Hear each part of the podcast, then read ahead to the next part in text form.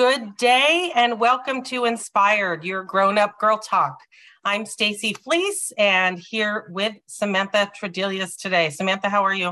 God, I'm so good. Do you ever get tired of saying what, huh? look, look, look, power power red on my lips, which is not as good of a look as it is on yours. But I'm you know, trying. Thank you. Thank you for bringing that to my attention. I'm actually wearing a lip plumper, like a gloss, and my lips are on fire, so I won't be wearing it again. But I'm, you know, just I wanted to plump them, plump it up for you today, please. Is that is that that City Lips stuff?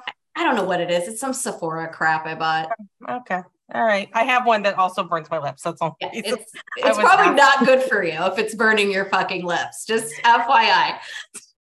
Probably not. Probably not. But I'll tell you what is good for us is the conversation we're going to have today because we're going to get down and dirty and real about social justice and all all the things around it and what we can do with our kids uh, in that world. So we, um, sorry, dogs. It's dogs. You know what? It's live. It's raw. It's real. Let's yeah, go. Yeah, that's what that's what we get. Um, sorry about that. So we have with us today Lyssa Ichikawa. Lyssa, how are you?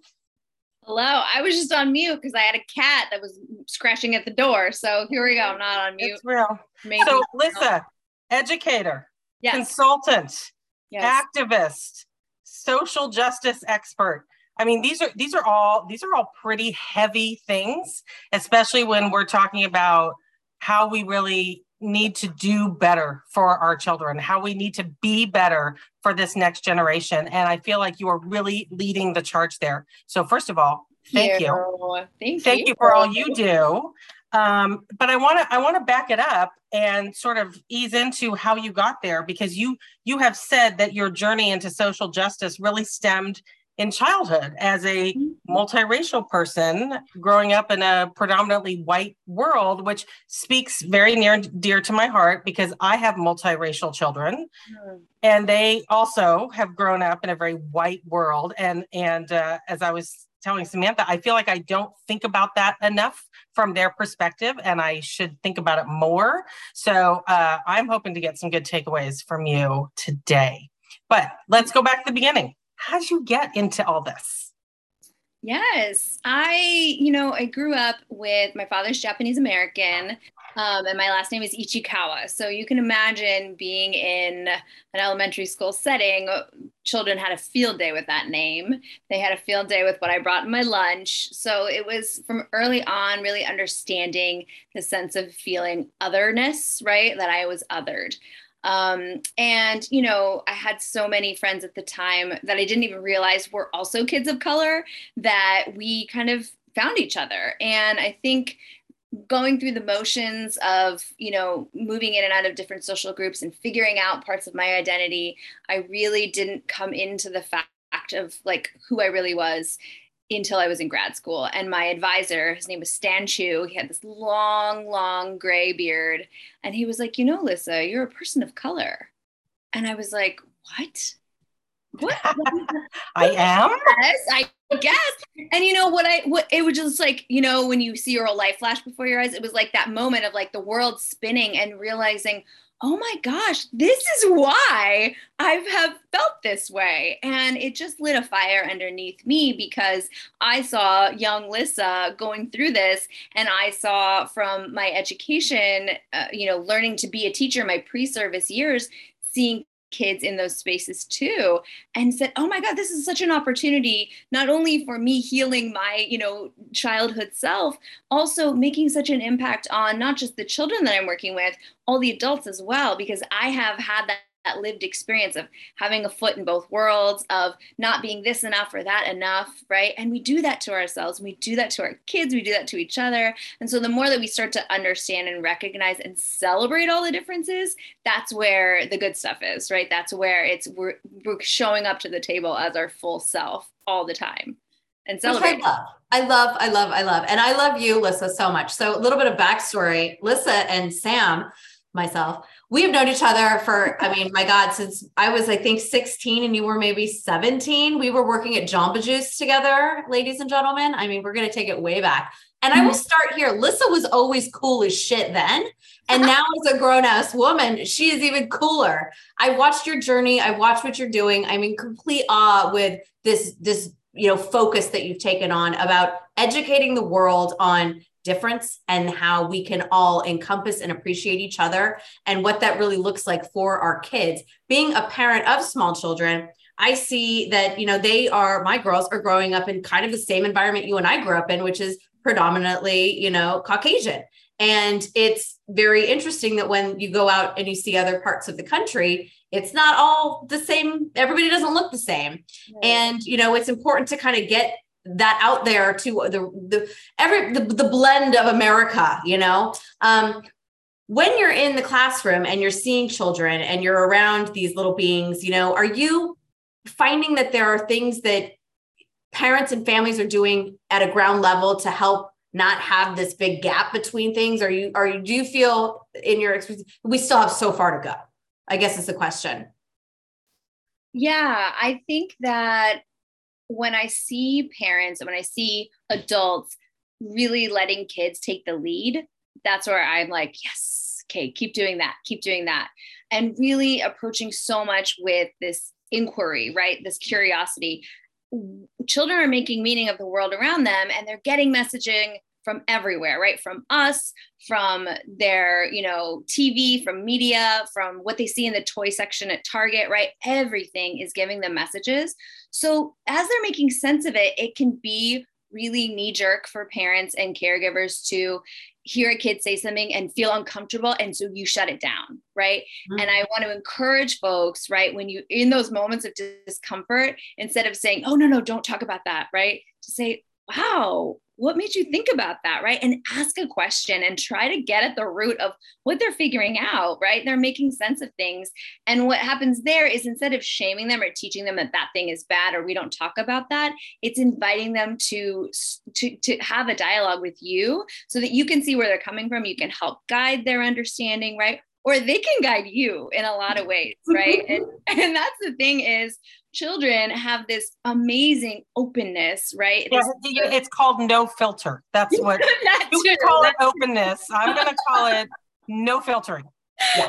Right, right. So you're at the you know, you're at the grocery store and mommy, why is that person in a wheelchair? Like at the top of their lungs, right? And you turn absolutely head, right. And those things, those things are going to happen. And I think that when we hush the child, we say, no, like this is not a thing that we can talk about instead of saying, you know, this is a person and let's maybe we can ask them they are using a wheelchair because maybe they don't have full access of their legs you know and i think the more that we can allow children to have exposure to difference and i love what's happening in tv shows like the things that my yes. sister's children watch are i'm like you know they're on their screen time downtime before dinner and it's like they're watching things that we're talking about you know neither of my niece or nephew are black and they're talking about you know a black girl who wears a bonnet to to bed at night you know and they're like learning about that right? And so maybe when they're at school and they have a black kid in their class they're not going to try and touch their hair without consent right? Mm-hmm. all those little things that help just guide the journey of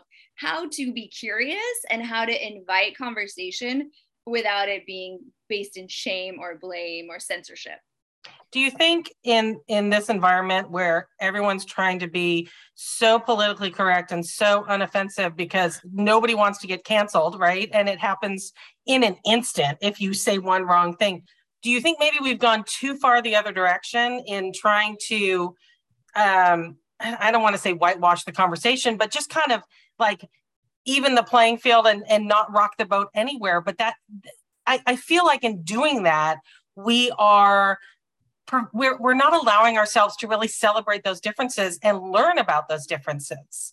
Are, mm-hmm. are you are you seeing that in some of the parents? I, I mean i feel like that's probably where you're seeing it not the kids so much but right. the parents trying to just you know stay stay away from anything hot potato for sure that that makes a lot of sense and none of us want to say or do the wrong thing none of us want to hurt anybody right? All of those intentions are we know and try to assume that are coming from a good place.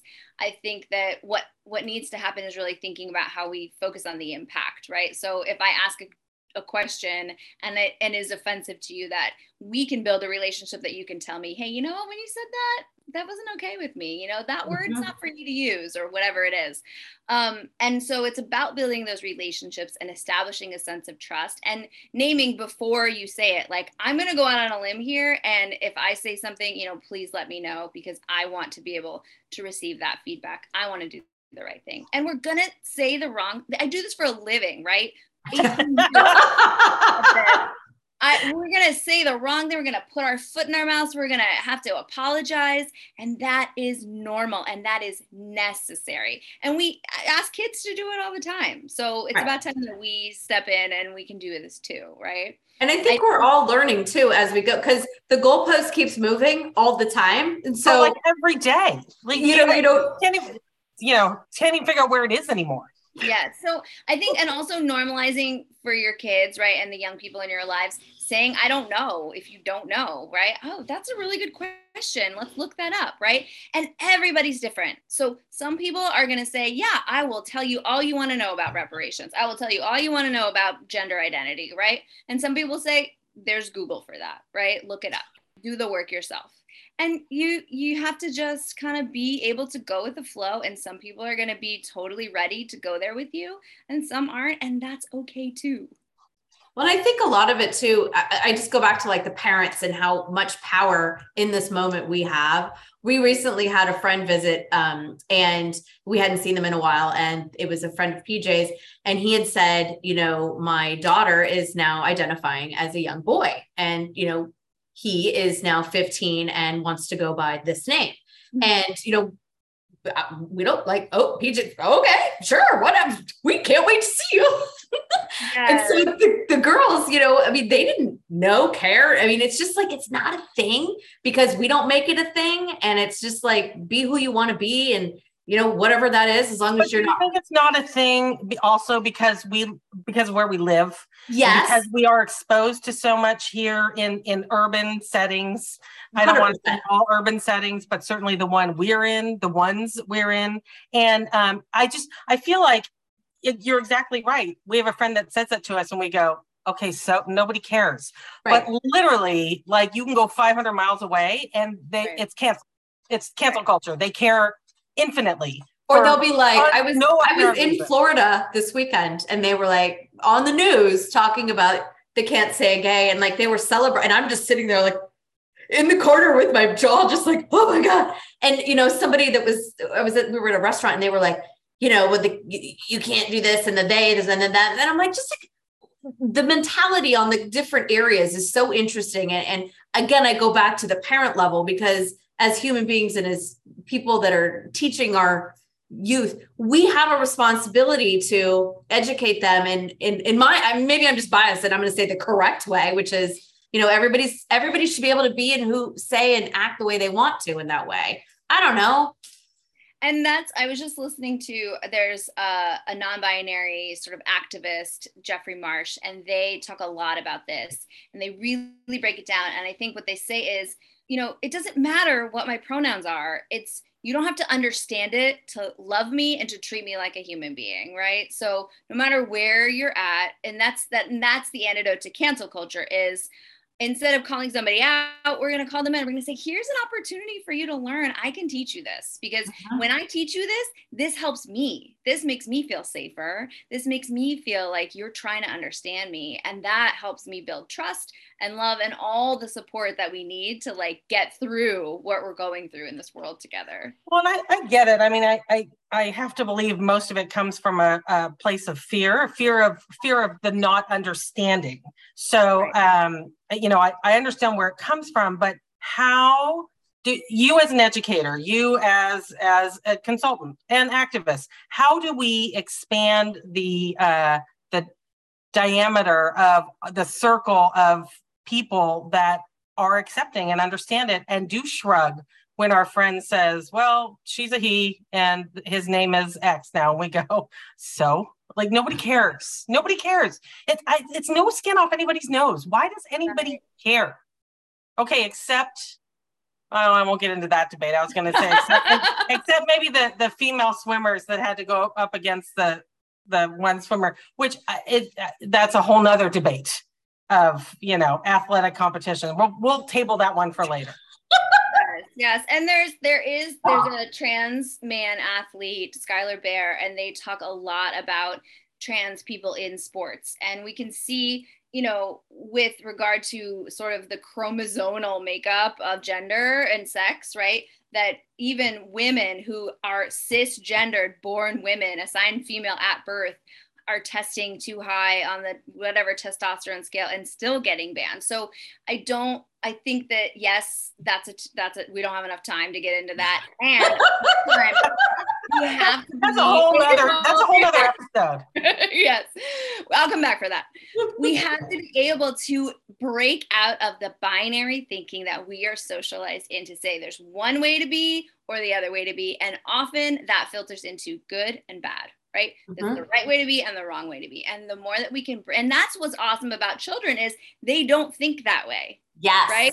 We teach them that they catch that from the world mm-hmm. around them, right? So I have so many folks that I know in my life who are raising their kids non-binary. And they're saying they're using they pronouns and they're naming their kid and they're saying when you're old enough to figure out who you want to be you tell me and it's all subject to change right? And i i get it. That's totally at the other end of a spectrum. And hold on my facetime is ringing. Um my sister's calling. She must she must feel channeled this is our this is our unedited world that we yeah. live in. It's okay. Dogs cats sisters time that happened i was leading a training and it was right after george floyd summer everything was in chaos. We were on oh. zoom and my facetime and the tone the was going off and i was like ah, you know just like panicking trying to shut it off. I was holding my phone. I was like it was very so now i'm just like oh let me just take a minute decline. Okay moving on. No big deal.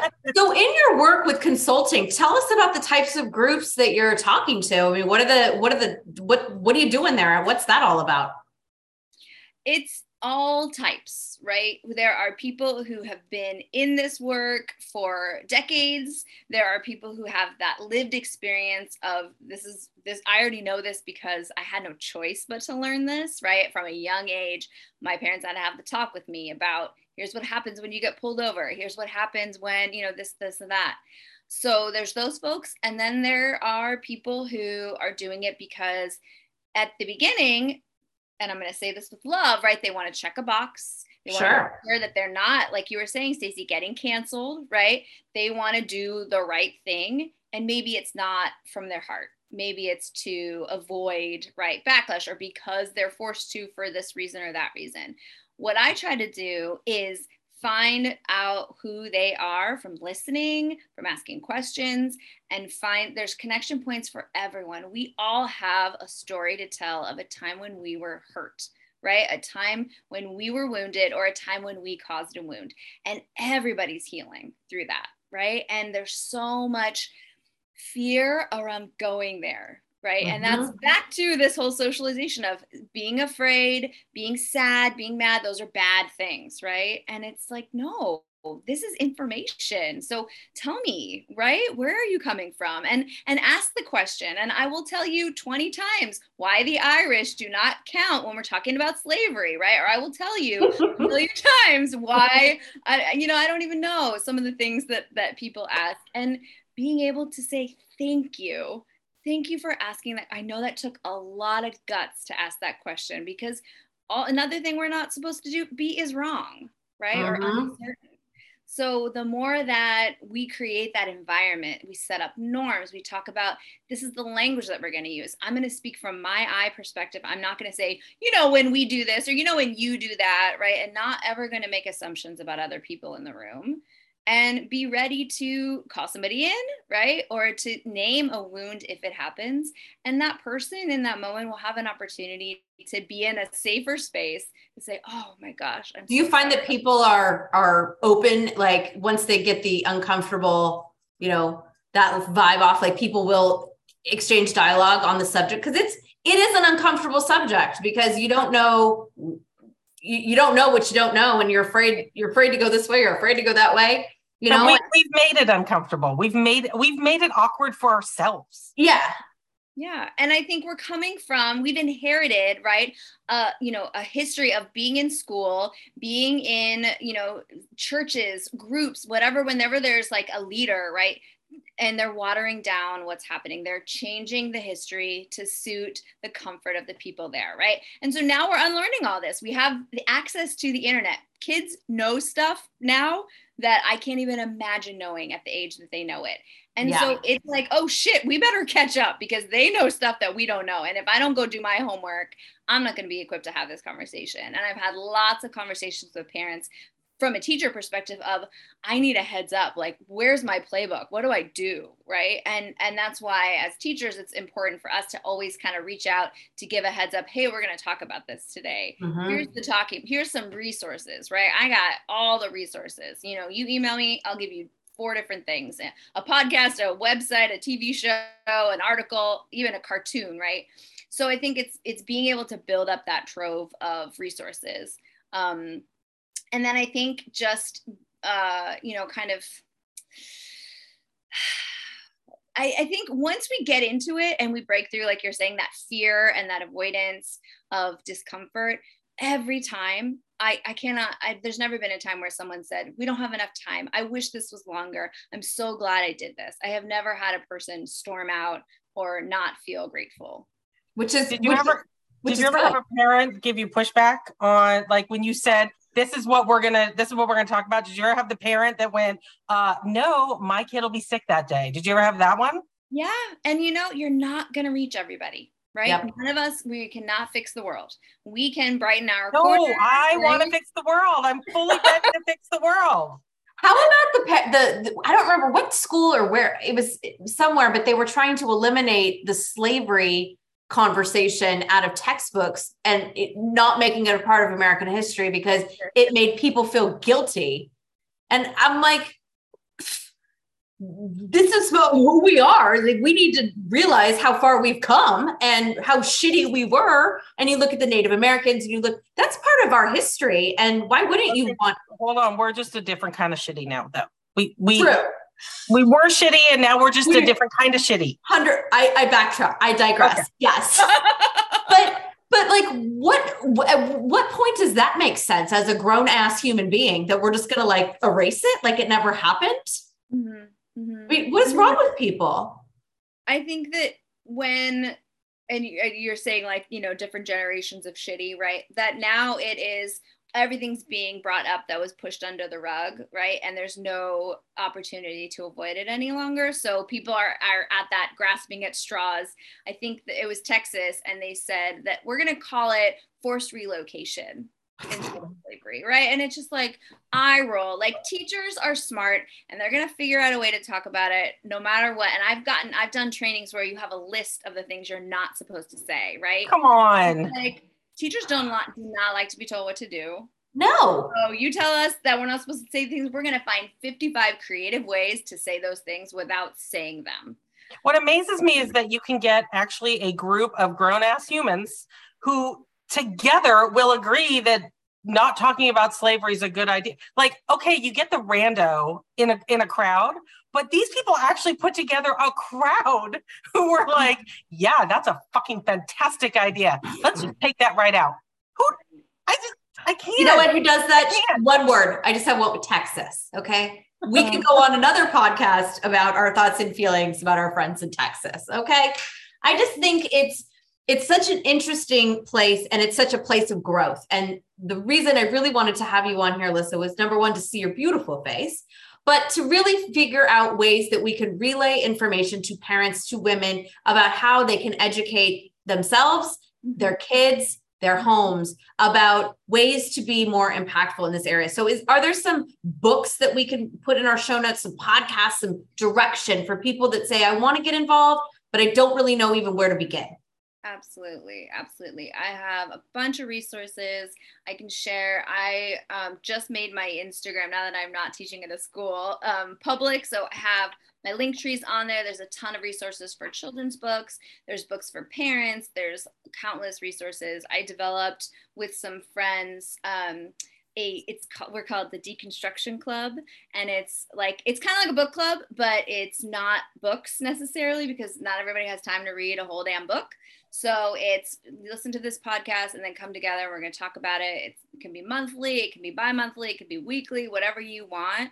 Um, and there's different modules that you go through. So i think it's about right being able to do two things. It's to be windows and to be mirrors right? So to create opportunities to look through and see somebody that's different by you know going to a different neighborhood trying a different kind of food right? And having conversations beforehand to normalize this is going to feel different. And I say this with students all the time. This is going to feel different. You're going to hear sounds that you maybe don't hear. And sometimes when people are uncomfortable, we want to laugh. What's so important is that we don't laugh because that could hurt somebody's feelings. And really, kids are so incredibly compassionate. If we help frame that and when we try something new, it might feel this, this, and this, right? And to push through the discomfort into learning and into growing and into experiencing. And that's where the beauty happens, where, you know, you have kids who know what Diwali is, who know, uh, you know, how to use gender pronouns, right? All of those things. And, and because we go through it with them, and we sit and watch the, the TV show or we, you know, listen to the audiobook or whatever it is, you know, driving back or waiting for the kid to get out of soccer practice. You can always be learning, right? And I think that that's the part of pushing through the guilt and the fear and the fragility, right? All the things that might come up in really recognizing whiteness and saying, you know, it's not our fault that we that this is where we're at that we're in the shit show that we are in and it is our responsibility now that we know that we to can fix it. Right. A hundred percent. And that's that's what it's all about. And I mean, I'm just gonna say, as a, I'm not gonna say I'm a middle-aged woman because I hate that word. But as, as a as a woman who has children who has children in college, I am gonna admit that it's complicated and sometimes it's confusing. And um, all of us are trying our best um, my daughter corrects me on a regular basis. I, you know, I, I remember I, back in the day, it was just like straight and gay, and that was all you had to worry about. Are you straight or are you gay? And now there's like 40,000 things, which I love because it lets everybody be exactly who they want to be. But it's a but lot to ca- it's, it, a, it's lot a, to pen down. To yeah. yeah. Well, and, and the thing is, friends, that all of those identities existed right before we inserted this binary system of you can choose the two things. And even now, you know, I just came into my own identity so much later in life because of all those things. And now I'm like, fuck this, I'm anti binary. I'm not just non binary, right? so I'm finding ways that, and, and, I think that when you find, and we've all had those moments where we hear a thing or we even, you know, as trivial as reading a meme and like, oh my God, I feel so seen, right? Those happen all the time when you do this work, when you go into these places and you can say, oh my gosh, this feels so good. And you feel it seen. must be so liberating. Oh, like just ah, right. And you know it's it's funny because if if it wasn't you know your kid correcting you on whatever word you're not supposed to use they'd be correcting you about something else right? So oh for sure. Yeah. I'm, a, I'm a mom. I can't right? win. Be better out in this world. Yeah no it's it's it, we're we're all constant works of progress. And i think as long as we're moving towards you know a, a better healthier happier uni- unified world i think that's really what it's about. You know whether it's women's rights or gender rights or you know religious rights there's so many different causes and passions and ways. But at the end of the day i think it's really about you know being a good human mm-hmm. and if we can get back to being good fucking humans to each other this world would be a whole bunch better in my personal opinion so somebody recently told me that um, here I go again, just pushing my narrative, which was about women. And so t- today I want to say thank you for pushing your narrative of this inclusion and being a, beacon of light for the children and for us big girls too to help us learn a little bit more about how we can we can adjust and be a little bit more active in our environment in a positive way. Lyssa we thank you. We will put uh, all your information and resources in our show notes. Everybody get out there this week and be inspired